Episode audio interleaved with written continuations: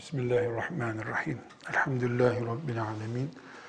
Ve sallallahu ve sellem ala seyyidina Muhammed ve ala alihi ve sahbihi ecma'in.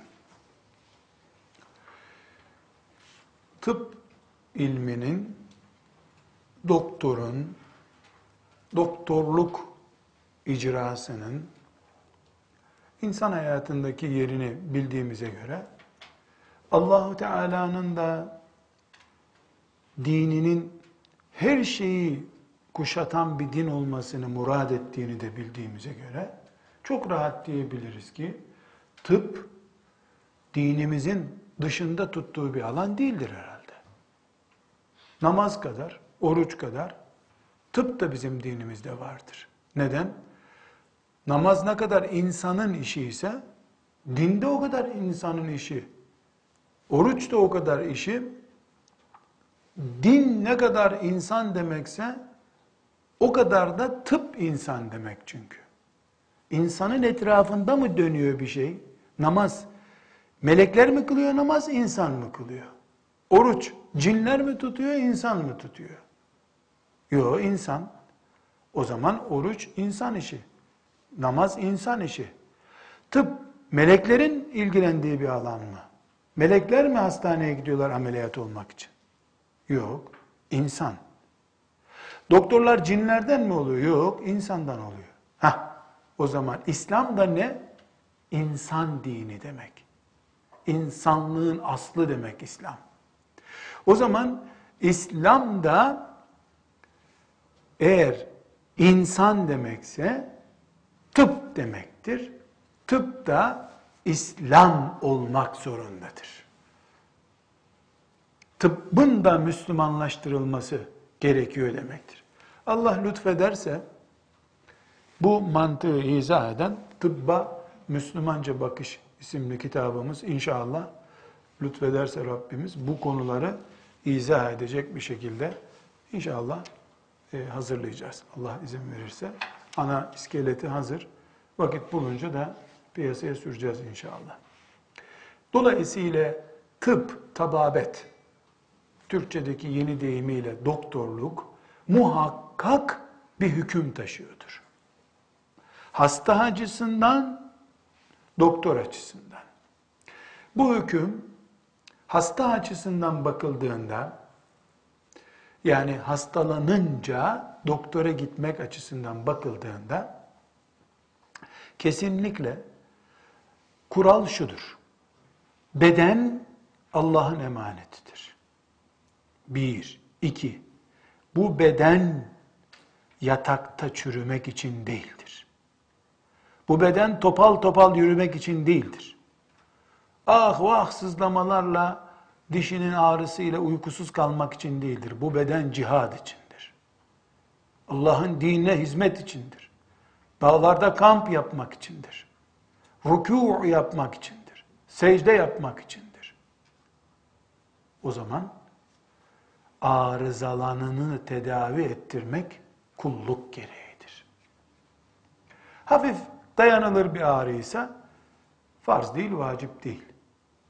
Namazı sandalyede kılmak zorundaysan ağrıdan dolayı doktora gitmen farz demektir. Çünkü namazı engellemeye başladı hastalığın. Doktora gitmeyip de sandalyede namaz kıldığın sürece vebal altındasın. Ama gittin de bu yaştan sonra ya da bu hastalıktan, bu kazadan sonra başka çaren yok namazı hep böyle kılacaksın. Bitti mesuliyet.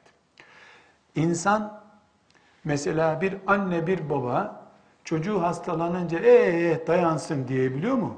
Allah'ın emaneti çocuk doğru hastaneye, doğru doktora. Hiçbir şey yapamazsa koca karı ilacı dedikleri koca karı ilacı yapıyor. Hiçbir şey yapamazsa. Niye? Emanet. Çocuk emanette. Ben emanet değil miyim kendime? Bu beden benim mi? Kim kimin sahibi? Benim akidem Rabbimin kulu olduğunu bana emrediyor. Ben Rabbimin kuluyum. Ne bedenim, ne saçım, ne tırnağım bana ait değil. Hatırlarsanız insanın mükerremliğine örnek verirken insanın hani kadınlar peruk kullanabilir mi demiştik. Ne dedik? başka bir insanın saçından yapılmış bir peruk kullanmak haramdır dedik. Neden? Çünkü insanın fazlasını süslenme vesaire için kullanmak yani bir dekora alet etmek haram. Halbuki saçını kesip kadın çöpe atıyor. Çöpe atar ama ticaret konusu yapamazsın. İnsan saygın, insan Allah'ın emaneti. Bu sebeple e, iki bölümü var dedik tababetin hükmüyle ilgili. E, hastalık açısından, hasta açısından ve doktor açısından dedik. Hasta açısından baktığımızda hastalanan hastalık düzeyine göre doktor görmesi gerekir. Doktorun da üstelik nesini görmesi gerekiyor? Hazik olanını, uzmanını görmesi gerekiyor. Bir insan üşenip de uzman doktor yerine bizim aile hekimi var burada. İşte tanıdık bir doktor deyip ciddi bir damar tıkanıklığı ile ilgili ona gitse, o da ona uyduruk bir ilaç yazsa, o ilaçta yan tesir yapsa, felç olsa. 10 sene o felçle yaşayıp ölse, o hesapla dirilir kıyamet günü. Yandı kıyamet günü. Ama aynı ilacı kardiyolog verseydi ve felç olsaydı maazallah hiçbir mesuliyeti olmaz. Kardiyoloğun da mesuliyeti olmazdı. Hastanın da mesuliyeti olmazdı. Çünkü kulun üzerine düşen nedir? Allah ona uzman doktora git dedi. Uzman doktora gider. E, doktor da vebale girmez. İştihad etti doktor bu uygundur dedi. Yan tesirini hesap edemedi. Ama öbür türlü uzman olmayan doktordan aldığın bir ilaçla felç olsan doktor da vebal altında, hasta da vebal altında kıyamet günü. Bu hastalık açısından baktığımızda farz olabilir, vacip olabilir, sünnet olabilir. Ne? Hastalıkla tedavi açısından ilgilenmek. Dolayısıyla şimdi mesela bir hastalık işte ben mesela tansiyon hastasıyım. Tansiyon ilacı kullanıyorum. Doktor bana e, dedi ki işte her gün sabahleyin kahvaltıdan sonra bu ilaçtan bir tane alacaksın. Şimdi benim bu ilacı kullanmamın hükmü nedir?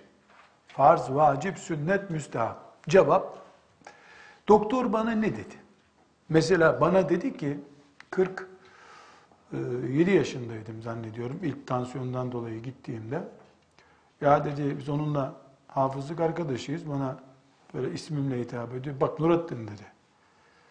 Bir daha dedi beraber oturmamızı bozmak istemiyorsan, arkadaşlığımız devam edecekse bundan her gün alacaksın dedi. Çok da aşık bir insana gelmem sana dedim. Sen anlıyorsun dediğimi uzatma dedi. Bir sene dediği gibi yaptım. Hakikaten düzeldi tansiyonum. Baktım ki düzeldi tansiyonum. O ilaç da pahalı bir ilaçtı. 40 lira mı neydi tanesi? Dedim kalsın. 15 gün geçmedi tekrar geldi hastalık. Tekrar gittim. Kaç gündür bıraktın bu ilacı dedi. 15 gündür dedim. Ben 15 gün namazı bıraksam ne olur dedi. Ne demek ne olur dedi. Sen dedi namazı bana bıraktırmıyorsun da kendin ilacı niye bırakıyorsun dedi. Hiçbir cevap veremedim. Namaz Allah'ın emri cennete girmek için ama namaz kılacak kadar çünkü ben o sıkıntım başlayınca rükûden kalkamıyorum. Secdeden hiç kalkamıyordum. Gene öyle oldum o 15 gün zarfında. Bu sefer ilacın dosajını artırdı. Tekrar böyle bir sıkıntı yapmasın diye. Yahu dedi benim namazım nasıl cennete girmemin şartı ise senin kıldığın namazın sağlıklı olmasının şartı bu ilaç filan bana akıllar verdi. İyi sağ ol dedim. El hak doğruydu doktor.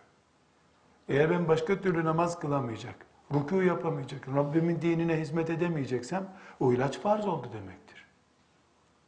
Diyorlar ki bu ilacın şöyle yan tesiri varmış, böyle bir şey yok. Yanman direkt tesirine bak sen. Direkt tesiri seni ayağa kaldırıyor mu? Kaldırıyor. Yan tesirini yandan bakarsın. Tesirsiz, yan tesiri olmayan bir ilaç mı var?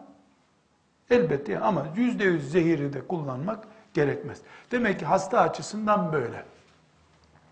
Kadının e, hastalıkla ilgili, hastaneyle ilgili hamilelik ve diğer düşük gibi özel kadın hastalıklarını yeniden ders olarak inceleyeceğimiz için bu boyutu şimdilik kapatıyorum. Doktor açısından doktorluğun hükmü nedir? Bu bölüme geçelim, ikinci bölümüne.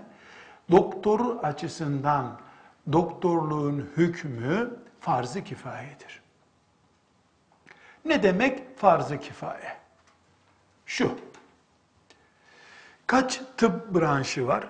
Bunu bilmiyorum ama böyle hastanelerdeki levhalara bakınca herhalde temel olarak bir 20 branş vardır. Dahiliyesi, omatolojisi bilmem nesi böyle bir 20 branş.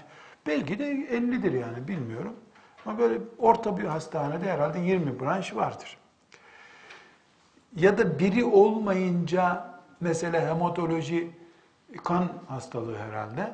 Yani eskiden buna dahiliye bakıyordu. Şimdi tıp gelişince yeni bir branş oldu.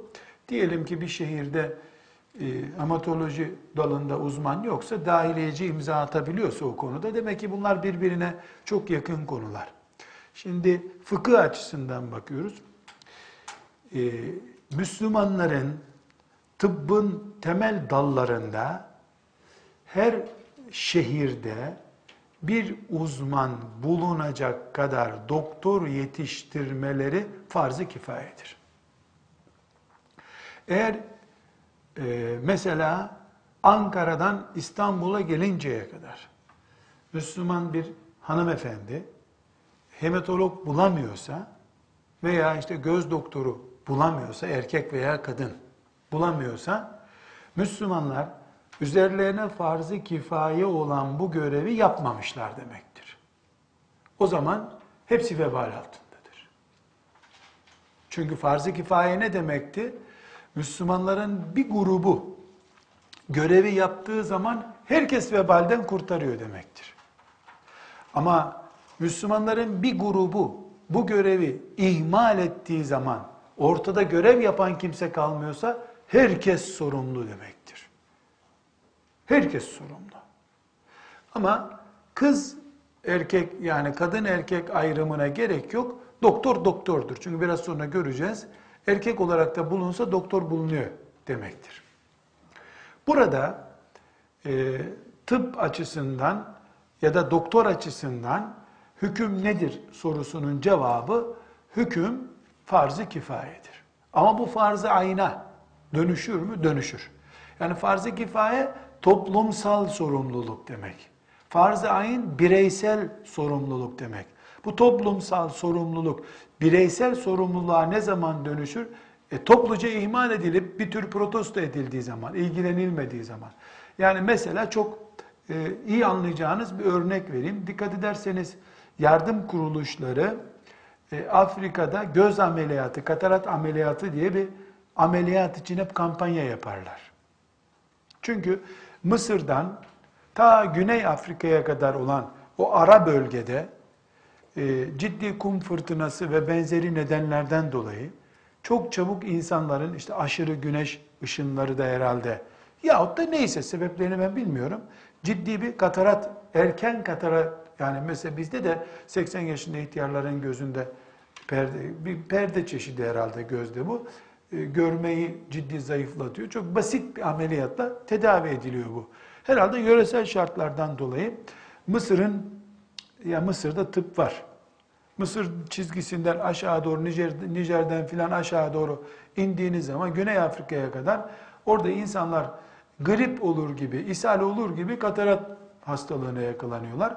Yok, ameliyatta yok bir şey yok. Buradan bir Müslüman doktor gidiyor, e, iki ayda bin, iki bin ameliyat yapıp geri geliyor. Yani Allah rızası için hayır yapıyorlar. Alnından öpülecek bir iş, elinden bile öpülecek bir iş. Allah razı olsun. Çünkü o gözler Müslüman bir insan olmasalar, oradaki bir Hristiyan veya müşrik bir adam bile olsa insan nihayet, insanın ki kaldı ki o genelde İslami kesime, Müslüman kesime hizmet ediyorlar. Şimdi o bölgede e, Müslümanlar e, göz ameliyatı yapacak doktor ve şartları oluşturmaları farz-ı ayın durumuna çıkmış oldu. Bizim ülkemizde böyle bir kıtlık, doktor yokluğu olan bir branş bilmediğim için örneği Afrika'dan vermem gerekiyor.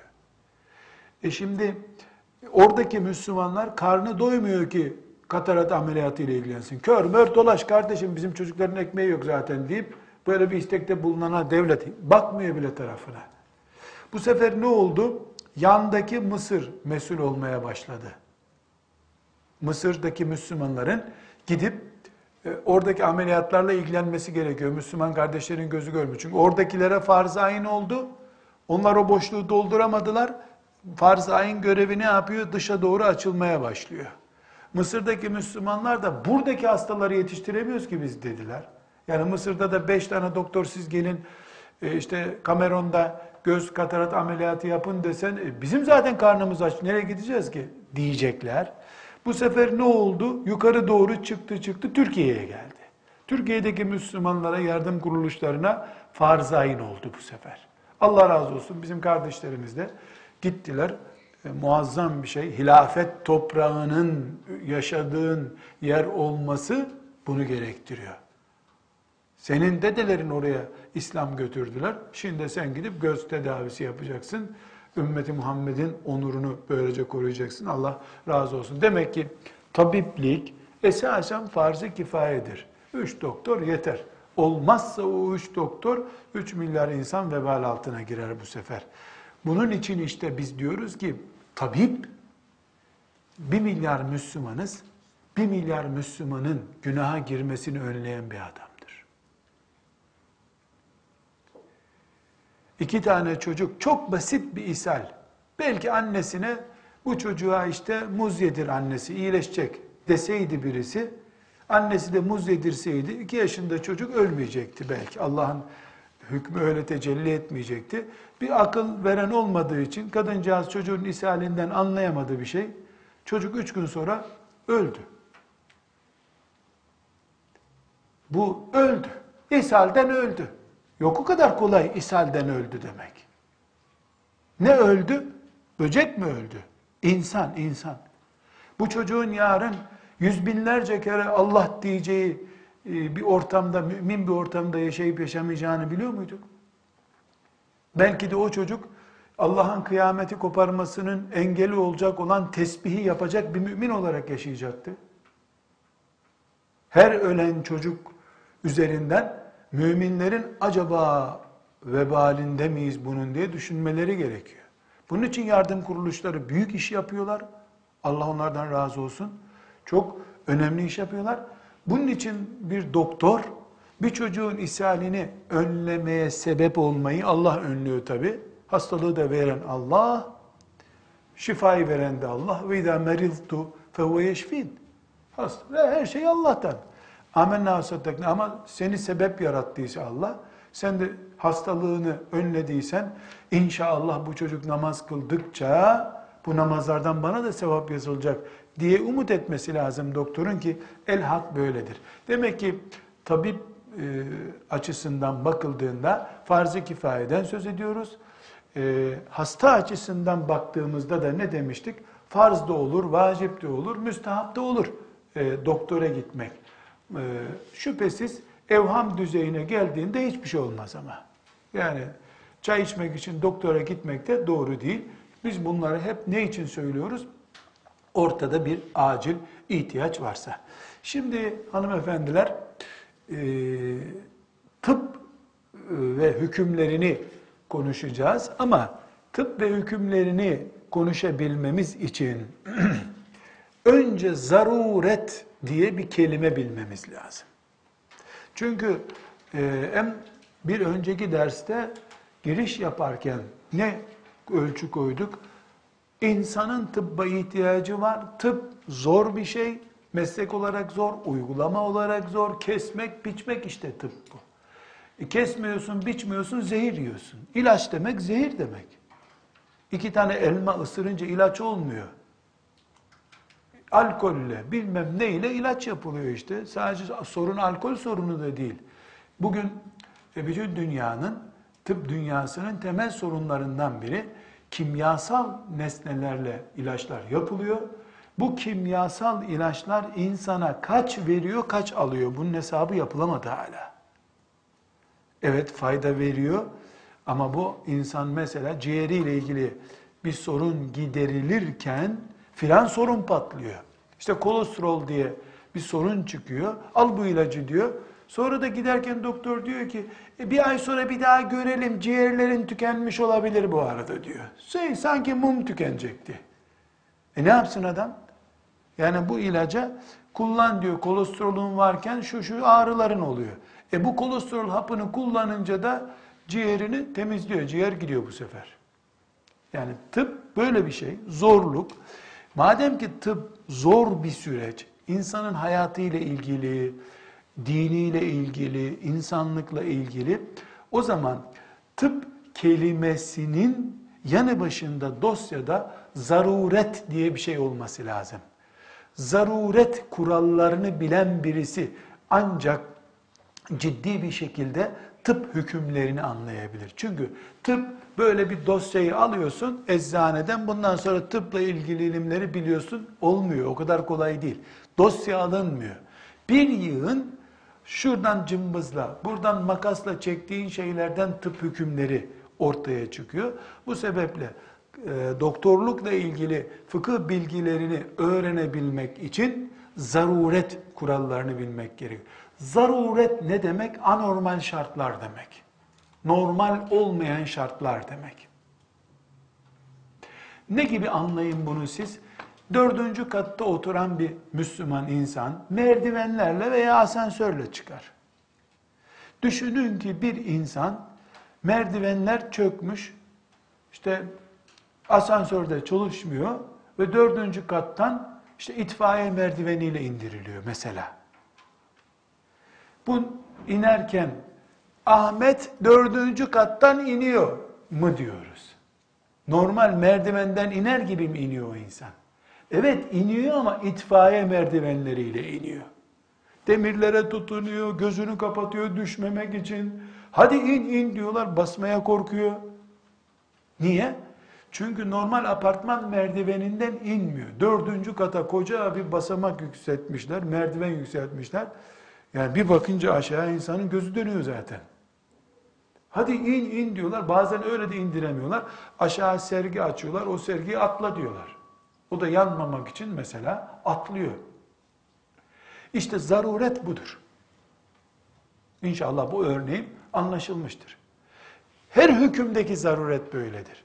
Şimdi fıkıhta zaruret varsa şöyle uygulanır dediği zaman yani elin şu şakağındayken bu şakağına geçerse böyle demek değil.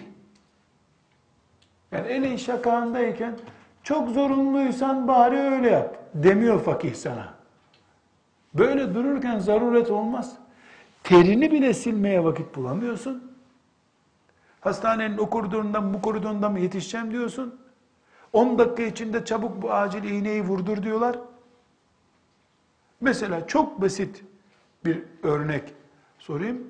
Ee, Çatalca'da bir hastaneden birisi çok acil bir gün aradı. Soruya dikkat edin şimdi. Dedi ki, hocam dedi, annem takva ehli bir kadındır dedi, tarikat erbabıdır dedi. E, hastalığı var yani basur deniyor herhalde.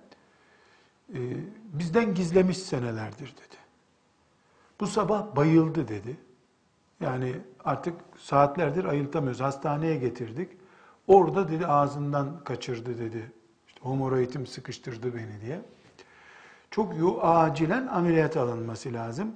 Değerleri düşmeye başlamış. Yani kadın hayati değerlerini kaybetmeye başlamış. Hastanedeki doktor genel cerrahın erkek olduğunu öğrenmiş. Olmaz diyor. Caiz değil diyor. E ver telefonu bana dedim. E, telefonla konuşacak hali yok diyor. Olmaz deyip bayılıyor diyor. Başka bir şey demiyor diyor. E bu kadın cinayet işliyor. Evet. İffetli bir kadın için. Basur gibi, hemoroid gibi bir hastalığın bir erkek cerrah tarafından bırak erkeği bir bayan tarafından tedavi edilmesi bile olur getir kahvemizi içelim diyecek bir şey değil herhalde. Ama yangın merdiveninden iniyoruz. Apartman merdiveni değil bu. Burada zaruret var. Neyse kadını zor şer demişler o televizyondaki hoca var ya seviyordun. Ha o hoca dedi. Yemin edin o dedi demişler. Demiş. Yemin etmişler ona sorduk diye. Neyse yemin üzerine müsaade etmiş. Ama diyor ki zaten diyor baygındı diyor. Ne dediğini doğru dürüst anlamıyordu. Yani en sonunda zorunlu olarak oğlundan imza alıp ameliyata koyacaklarmış. Evet, takva bu. İmam Gazali rahmetullahi aleyhin güzel bir sözü var. Diyor ki, takva gerekli. Çok takva olmak da gerekli ama takvanın da sınırı olmalı çok önemli bir kural. Gazali gibi birisinden bu nakli yapıyoruz. Takva güzel. Çok olması da güzel ama sınırı olması lazım. Ne yaptık? Zarureti örneklendirmeye çalışıyoruz. Aynı kadın Çatalca'da çok doktor alternatifinin bulunmayacağı bir yerde e, değil de Aksaray'da olsaydı mesela İstanbul'da 10 adımda bir hastanenin olduğu bir yer Aksaray Fatih semti. Çok sancısı var diye hastaneye gitti. Yenge bizde erkek genel cerrahı var dediler. Olsun yavrum doktor değil misin dese vebale girer. Çünkü yangın var binada ama ta üst katta yanıyor. Sen merdivende altıncı kat yanıyor. Sen dördüncü kattan çok rahat inebilirsin merdiven. Ne işin var itfaiye merdivenlerinde? Ama sen dördüncü katta oturuyorsun, üçüncü kat yanıyor. Sen merdivene girsen otomatik zaten yanacaksın. O zaman itfaiye merdiveninden ineceğiz. Herkesin anlayacağı bir örnek vermiş oldum. Peki bunu nasıl belirleyeceğiz? Eee, eee, et-takva hâhuna, hâhuna, et-takva hâhuna. Buraya, buraya sor diyor Resulullah sallallahu aleyhi ve sellem. Yedinci kat tutuşmuş, sen üçüncü kattasın. Uyuya uyuya insan sana yangın dokunmaz. Niye itfaiye merdivenini kullanıyorsun? Ne zaman zaruret olduğunu et-takva huna. Buraya soracaksın. Demek ki herkesin bir imanı var. Herkesin Allah'a hesap vereceğine dair bir düşüncesi var. Olması gerekiyor. Hoca efendiye gelirsin, bildiğin gibi değil hoca efendi. Bildiğin gibi değildi, e, caizdir yaptır. Aynı soruyu e, ağrım olunca ameliyat olayım mı diye sorsan, e, durup dururken ne ameliyat oluyorsun diyecek. Yani senin anlatım tarzın, virgülü şuraya değil buraya koyuş tarzın sana ruhsat verdirttirebilir. Aa çok zaruret halinde dedirttirebilir. Herkes ettakva hahuna. İstefti kalbeke وَلَوْ اَفْتَاكَ الْمُفْتُونَ demişti değil mi? Sallallahu aleyhi ve sellem Efendimiz. İstefti kalbeke وَلَوْ اَفْتَاكَ الْمُفْتُونَ Sana müftüler olur dese de sen kalbine bir danış bakalım. Neden? Ne sordun da ne cevap verdi sana? Bunu çok ayrıntılı bir konu ama e, örnek için çok iyi anlaşılsın diye söyleyeyim. Şimdi boşanma ile ilgili erkekler gelirler. İşte karısının durumunu anlatacak. Söze başlarken, hocam biz çok mutluyduk. Geçen hafta kavga ettik, ayrılmak istiyoruz diyene rastlamadım. Şimdi başlar, hocam nereden başlasam valla. Yani bir defa Firavun aile gibi bir ailesi var. Nemrut, anası Nemrut, babası Karun bir adama, kadına rastladık. Yani neyse ona dayanırız dedik. Aman Allah'ım beş senelik evli onlar. Bir açmaya görsün dosyayı Filistin dosyasından daha kabarık. Halbuki iki haftadır kavga ediyorlar. Öyle dinleyince insan öldür karıyı kurtul diyesi geliyor. Ama şeriat ne diyor? Öbür tarafı dinlemeden bir şey söyleme diyor. Biz de böyle yapıyoruz. Sen anlattın ama bir öbürünü de dinleyelim diyor. Yok o senin önüne gelecek kadın değil o diyor. Çünkü benim önüme o da gelse dosya açılacak bu sefer. Ee, anneme öyle demiyordun zamanında. Benim anamdan iyi diyordun. Neden annem böyle kötü oldu diyecek bu sefer. Biliyor. Onun için anlatımdan anlatıma fark var. Senin zaruret anlayışında da fark var. Eyvah insanlık acil yetişsin hanımefendiye kaynana dilinin dikeni dokunmuş. Bildiğin gibi değil tırnağına diken batmış. Gitti insanlık acil yetişmesi lazım. Büyük bir vaka olabilir bu. Öbür taraftan parmağını kesmiştir, parmağının yarısı kopmuştur. bir parmağıyla öbür parmağını bastırıyor kopmasın diye o yandan da çocuklarının böreğini yapıyor. O da kadın. Bir şey yok, bir şey yok, bir şey yok. Çocuklar sonra bakarız diyor. Ben mesela böyle bir olay da biliyorum. Akrabamdan birisi. Yani parmağı kopmak üzere olduğu halde çocukların arkadaşları misafirliğe gelmiş. Onları yedirdi, içirdi. Ondan sonra bir daha e, çocuklar beni hastaneye götürün parmağım iyi değil dedi. Kaldırınca kan boşandı parmağından. Yani çocuklarımın morali kırılmasın diye kadıncağız parmağının kopmak üzere olduğunu bile söylemedi. E bu demek ki acıyı hissetmede abartı da olabilir, vurdum duymazlık da olabilir. Herkesin imanı ile ilgili bir mesele bu. İstefti kalbek. Velev eftakel muftun. Herkesin kalbi var, imanı var, Allah var. İman, kalp, Allah. Bu üçgenin ortasında zaruret nedir? Bunu tespit edeceksin. Bu üçgenin ortasıdır zaruret. Diken battı, doğru.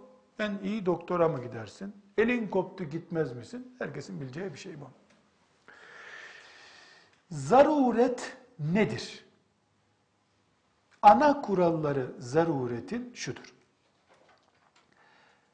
O sıkışıklıkta eğer sen zaruret kurallarını kullanmazsan hayati tehlikeye gireceksin. Buna zaruret ortamı diyoruz. Yangın merdiveni normal merdiven gibi. Şimdi bu hayati değer ne demek? Nefessiz kalıp öleceksin. O da hayati demek. Ama örneğime iyi bakın şimdi. Yani bir zaruret ortamı düşünün, boğuluyorum ben. Nefes alamıyorum.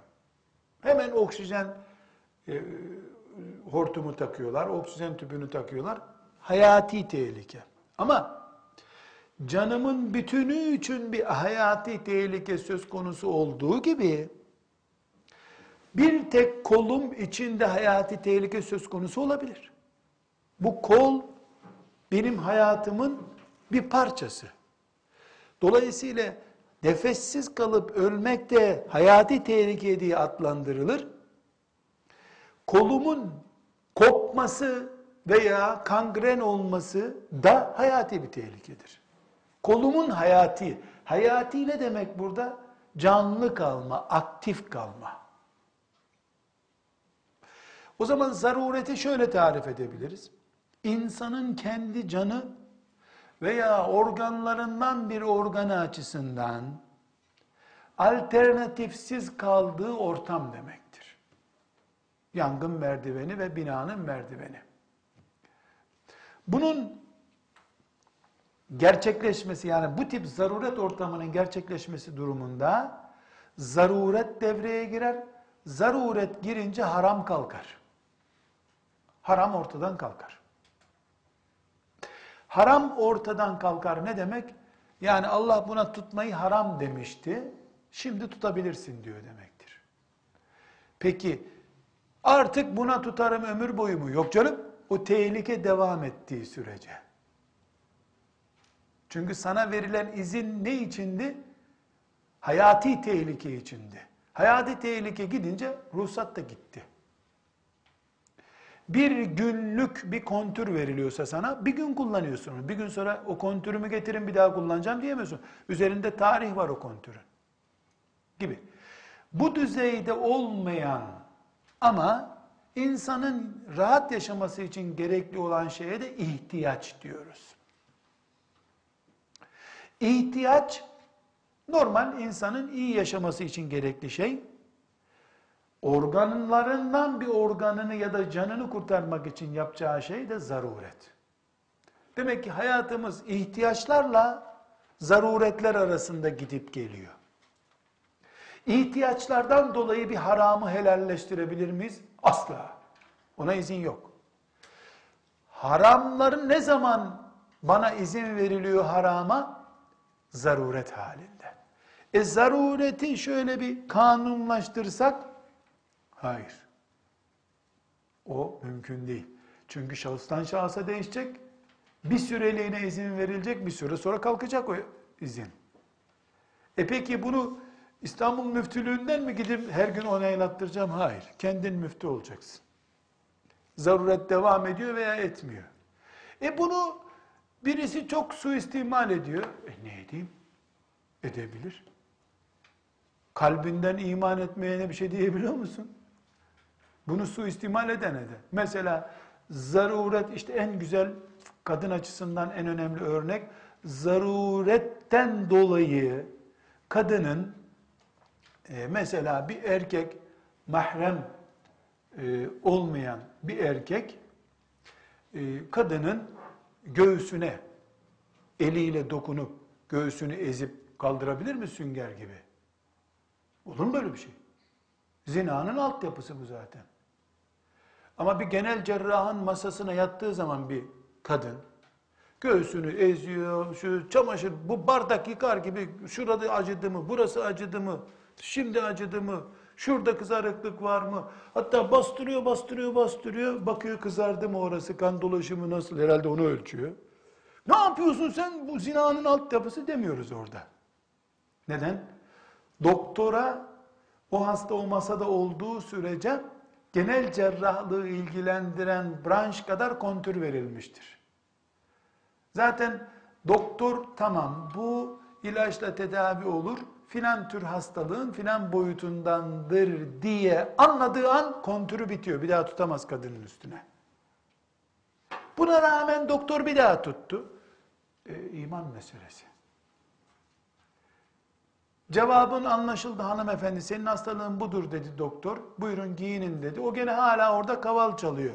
E doktor ben köye gitsem güneş dokunur mu bana diyor. Ya önce kapatsana ayıp yerini. Avretini kapat. O hala soru soruyor. O da kontürü bittiği halde telefonla konuşmaya çalışıyor.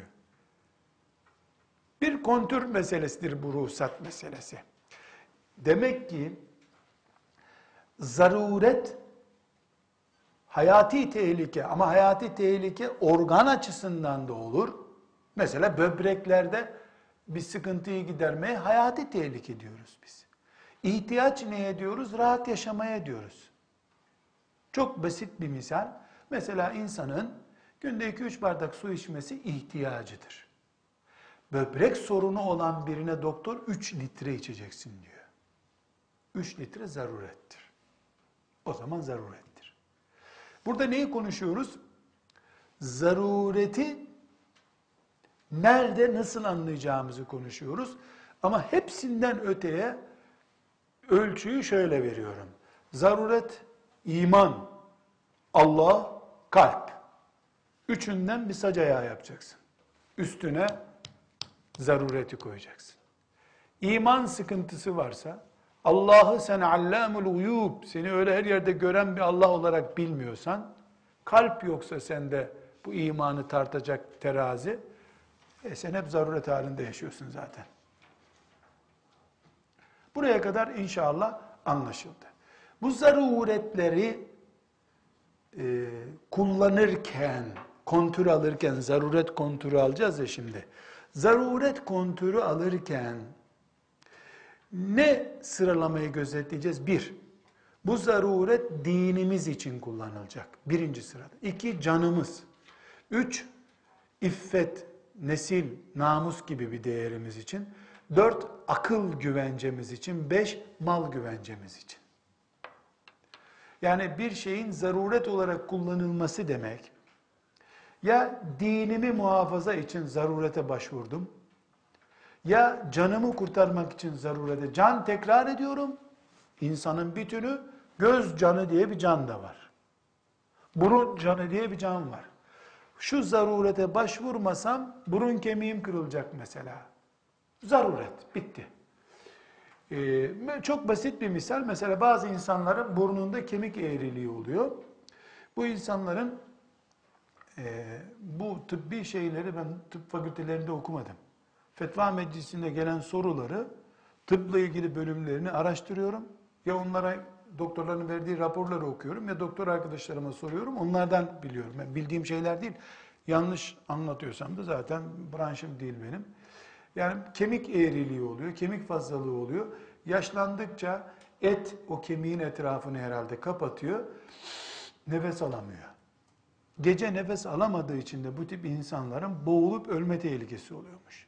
Onun için alıyorlar çekiç, demirle tak tak tak o burnundaki kemiği kırıyorlar. Bildiğin çekiçle kırıyorlar ama. Bayağı tak tak tak tak tak tak herhalde küçük bir çekiçtir ama kırıyorlar. E şimdi bu bir bayanın, doktorun, kulak buruncunun masasında yatıp tak tak tak tak tak üstelik bayıtmadan yapıyorlarmış genelde bunu. O inşaat gürültüsü gibi, matkap gibi deliyor orada doktor. Ağlıyor, bağırıyor hasta, e, hemşireler sus tamam bacı filan diyorlar. Zaruret. Bunu din için yapabilir. Candan yapabilir. Nesil güvencesinden yapabilir. Nesil güvencesine zarurete örnek verelim. Ee, yani çocuğu olmayan bir kadın. Hiç çocuğu yok. Jinekoloğa gidiyor. Çocuğun olması için e, tedavi olman lazım diyor. E çocuk olması için tedavi ve avreti galiza devreye girmesi gerekiyor. Bir dakika. Olmasın çocuğun be kadın. Ne çocuğu be? Utanmıyor mu bir doktora gittin? E kadın da olsa doktor, jinekok kadın da olsa e, nihayetinde avreti galize haram. Hayır öyle değil. Nesil güvencesi diye bir güvencesi var şeriatın. Bir kadının bir erkeğin neslinin devam etmesi de din gibi, can gibi güvence altına alınmıştır. Beş şeyi şeriat güvence altında tutuyor. Din, can, nesil yani namus, iffet, insanın e, yatak odası ile ilgili e, emelleri, görüntüleri, akıl ve mal. Bu beş şey uğruna e, insan zaruret kurallarını kullanabilir. Bu beş şeyin sıralaması çok önemli. Din, can, nesil, akıl, mal. Malı akıl uğruna feda ediyoruz. Aklı nesil uğruna feda edebiliriz. Nesli can uğruna feda edebilir, canları din uğruna feda ederiz. Bu sıralama çok önemli. Yukarıdan aşağı gideceğimiz istikameti gösteriyor. Aşağıdan yukarı feda edebileceğimiz listeyi gösteriyor. Onun için diyoruz ki e, önce din, sonra can, sonra nesil, sonra akıl, sonra mal. Akılla neyi kastediyoruz? Uyuşturucuyu kastediyoruz. Mesela doktor diyor ki narkoz vereceğiz sana diyor. Bir dakika. Narkozu niye veriyorsunuz bana? Bankadaki hesapların güvencede olsun diye. Bir dakika. Narkoz aklımı kaybetmemi sağlıyor. Narkoz kaçıncıydı? Beş şeyde dört. Sonra ne geliyordu? Mal. Yani bankadaki hesabım için narkoz yeme olmaz. O zaruret değil. Bir üstü neydi bunun? Nesil güvencesi. Sana narkoz vereceğiz. İşte senin hamileliğin acısız bitsin diye. Ha olur. Çünkü dördüncüyü feda edeceğim üçüncüden dolayı. Dini feda ediyorum maldan dolayı olmaz. Birinciyi feda ediyorsun beşinciden dolayı. Bu sıralama bu açıdan çok önemli. En az 50 konuda karşımıza çıkar bu. Şeriatımızın beş koruma maddesidir bunlar. Din, can, nesil, akıl, mal. Bu sıralama çok önemli. Şimdi hanımefendiler e, bir doktorun, Müslüman hanımın e, doktor e, olmasının önünde esasen bir engel yoktur dedik. Hatta farz-ı kifayedir dedik. Ama bir doktor kadının, Müslüman doktorun erkeği muayene ettiğini düşünün. En mahrem yerlerinden muayene ettiğini düşünün. Tersini düşünün. Tıpta zaruretin kurallarını o zaman konuşmamız gerekiyor. Birinci kuralımız bizim, e, bu bir zorunluluktan dolayı olacak. Gelmişken tanıdık bir hastaneye bypass gibi bir şey yapalım zevk için olmaz. Zaruret yok ortada. Merdiven olayını, yangın merdivenini unutmuyoruz. İkincisi, mevcut sıkıntı için bu olur. gelecekteki sıkıntı için zaruret kuralı kullanılamaz. Nedir? İleride sen tansiyon hastası olabilirsin, şimdiden seni bir ameliyat edelim. Olmaz. Buna zaruret denmez. İhtiyaç denir. İhtiyaç içinde zarureti kullanamıyoruz. Bir, üçüncü sebep, üçüncü zaruret kuralı, kat'i bir risk olmalı ortada. Mesela doktor, valla tahminime göre tehlikeli bir durum diyemez. Bu tehlikeli demesi lazım. Neden? Sen çünkü benim haramlardan bir haramı kaldırmamı istiyorsun benden. Bunun için yüzde yüz tehlike ortada olması lazım. Buna biz ne diyoruz? Tıp raporu alman lazım. Heyet raporu diyoruz. Ve dördüncü zaruret kuralının geçerli olmasının dördüncü şartı da kesinlikle mubah olan alternatifler tükenmiş olması lazım.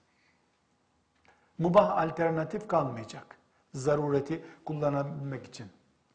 Ve sonuç tıp oranınca garantili olması lazım. Tıp oranınca diyorum. Ne demek? Yani doktor beni tedavi edecek bu işte. Erkek veya kadın aksi yönde. E diyor ki valla faydası olur mu olmaz mı bilmiyorum bir deneyelim diyor. Yo böyle ihtimalden dolayı harama bulaşamayız biz. Ama tıp hiçbir şeye yüzde yüz garanti vermiyor zaten.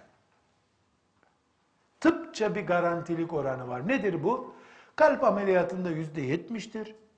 Apantiste yüzde doksandır.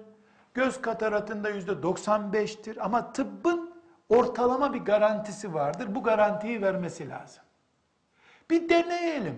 Haramları deneyemeyiz. Tedaviyi konuşmuyorum. Devreye kadın erkek ilişkisi açısından sıkıntı girdiğinde Müslüman kadın doktorun veya Müslüman erkek doktorun önüne bir engel çıktığında haramlık engeli bu engele izin nasıl çıkabilir onu konuşuyoruz. Ve altıncı e, zaruretleri kullanma ruhsatı tıp açısından da e, tıp o zararı giderirken daha büyük bir zarara neden olmamalı. O zaman da haramı helalleştirme izni alamayız. Neden? Çünkü burada burada eğer biz mesela adamın e, şöyle düşünelim e, beyninde bir ur var kadının. Erkek bir doktor bunu muayene edecek veya erkeğin beyninde e, bir ur var kadın bunu ameliyat edecek. Ama diyor ki bu uru buradan alacağız gözlerin iyi görecek. Gözü engelliyor. Göz damarlarını bastırıyor. Fakat yüzde seksen felç olacaksın hazır ol diyor. Yok böyle bir şey. Ben az maz göreyim gene razıyım ya. Sen beni felç edeceksin hiçbir işe yaramayacağım. Gözünü kurtarırız ama sol tarafın çalışmayacak diyor. E böyle bir risk de olmayacak. Gerçi esasen böyle bir riskten ameliyat da etmezler zaten ama şeriat her şeyi kılı kırk yarar gibi incelediği için bu altı şart oluşursa zaruret kuralı devreye girecek demektir. Eğer bu altı şarttan sonra zaruret devreye girerse erkeğin kadının avretine bakması ve dokunması aynı şey. Ee, kadının erkeğin avretine bakması, dokunması aynı şey. Kadının kadının avretine bakması, dokunması aynı şey. Erkeğin erkeğin avretine bakması, dokunması aynı şey. Avret dört başlık altında ele alınıyor. Erkek kadına karşı, kadın erkeğe karşı, kadın kadına karşı, erkek erkeğe karşı avret. Bütün bu dört alternatifiyle de haramlık o ruhsatın gerektirdiği kontör süresince kalkar ortadan. Peki e, kadının erkekte, erkeğin kadında muayene olacağı zaman veya özellikle Müslüman kadının erkek doktora gideceği zaman konumuza yan bir e, konu olarak bunu açtığımızda e, kadının araması gereken şartlar nelerdir? E, birincisi uzman o branşta uzman kadın doktor bulamıyor olması lazım. 90 kilometrelik mesafede yani seferilik mesafesi kadar bir mesafede buna aynı şehirde diyelim. Aynı şehirde Müslüman kadın doktor bulamıyor. Uzmanını e, bulamıyor. Veyahut da e, uzmanını buluyor, çok astronomik bir fiyatla onu muayene etmek istiyor. Anlıyor ki bu bana muhtaç. Bunu maalesef yapıyor bazı kadın doktorlar. E, iki kat muayene parası koyuyor. Nasıl olsa çarşaflar hep bana gelecek diyor. E, eğer mesela çok anlaşılır örnek vereyim. Normal muayene 100 liradır ama böyle bir şeyi suistimal edip 300 lira muayene istiyor. Gitmek zorunda değildir Müslüman. Erkek Müslüman doktora gidebilir. O zaman zaruret devreye girdi.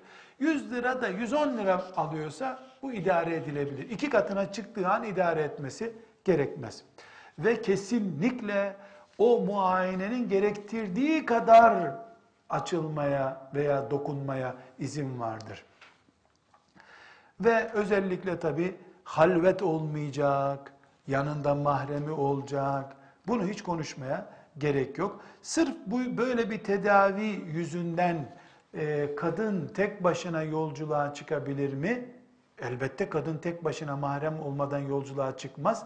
Ama en ağır avretini e, konuşması, e, avretine dokundurması caiz olduğuna göre en ağır avret, avreti galizasına bile e, dokunmaya ruhsat veriyorsa din herhalde e, kadının böyle bir yolculuğu yapmasına da zaruret halinde izin verir. Mahremi yoksa vesaire. Kadınla erkeğin bu tip bir tıbbi zaruretten dolayı karşılıklı konuşmalarında da bir sakınca yoktur. Zaten kadının sesinin avret olup olmadığı konusunda önceki derslerimizde konuşmuştuk. Bütün bu şartlardan e, sonra kadının, Müslüman kadının doktor olmasında hiçbir şartı yoktur. Doktor olarak Müslüman bir kadın çalışabilir. Farz-ı kifayeyi yerine getirdiği için de Allah'ın izniyle mücahittir. Mücahide hanımdır. Kazandığı anasının sütü gibi helaldir. Bir hakka hukuka tecavüz etmediği, yasaları çiğneyecek bir iş yapmadığı, sahte reçete yazmadığı, ilgilenmediği hastaya kaşa basıp da e, parasını hesabına yatırmak gibi bir iş yapmadığı sürece Müslüman kadın tesettürüne de dikkat ediyorsa, halvete dikkat ediyorsa e, ve eşinin ya da babasının da bu konuda izni varsa e, böyle bir durumda e, Müslüman kadının yaptığı işe biz doktorluk demiyoruz, cihat diyoruz. Kadın kazandığı da Allah'ın izniyle tertemiz annesinin sütünden belki daha helaldir. Elbette kadının bu fıkıhı, fıkıh kurallarını da bilmesi lazım doktor olduğu zaman.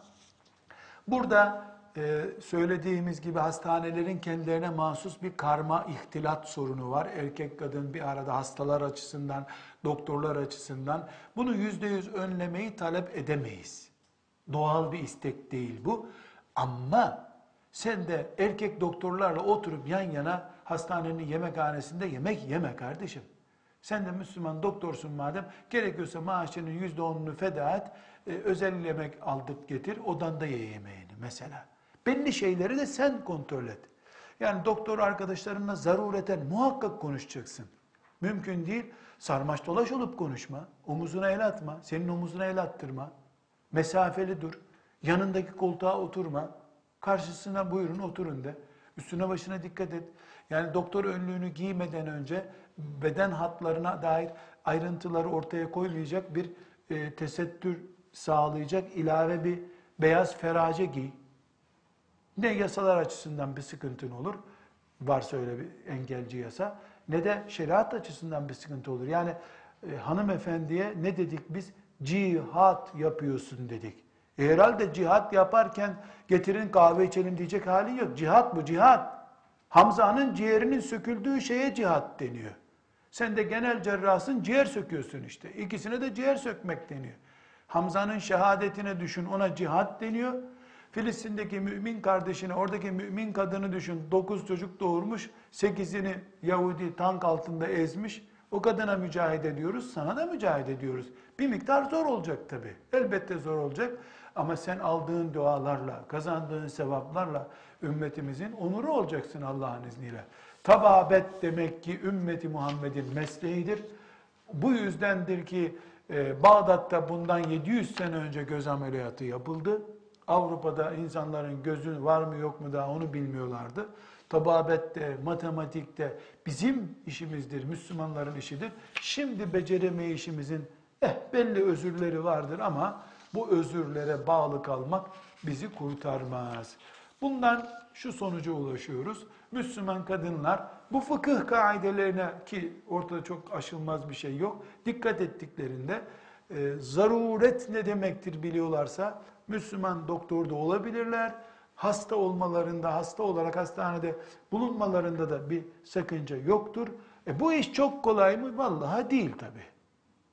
Sabah namazına yazın kalkmaktan da kolay değil herhalde. Yani sabah namazına kalkmak çok mu kolay? 365 gün sıcak, soğuk, geç yattın, erken yattın. Kulluk bu. Kulluk. Elbette zor olacak. Bedir kolay mıydı? Uhud kolay mıydı? Hendek kolay mıydı? Omuzuna e, Resulullah sallallahu aleyhi ve sellem mektubunu alıp Yesrib'e gidip musab olmak kolay mı? Her şey zor. Kulluk bu. Cennet ucuz değil. İşin sıkıntısı orada. Ucuz olan cehennemdir. Cennet pahalı. E hem lüks cennet isteyeceksin hem de hiçbir sıkıntı çekmeyeceksin. Hem haramlar senin elinde ruhsatlı, belgeli olacak. Keyfine göre haramlara batacaksın. Hem de e, cennete de ölür ölmez merhum hanımefendi olarak e, tabutuna yazdıkları için otomatik cennete gireceksin. Aman Allah'ım öyle bir imkan vardı da ashab-ı kiram bunu niye değerlendiremediler daha önce? Ve sallallahu ve sellem ala seyyidina Muhammed ve ala alihi ve sahbihi ecma'in velhamdülillahi rabbil alemin.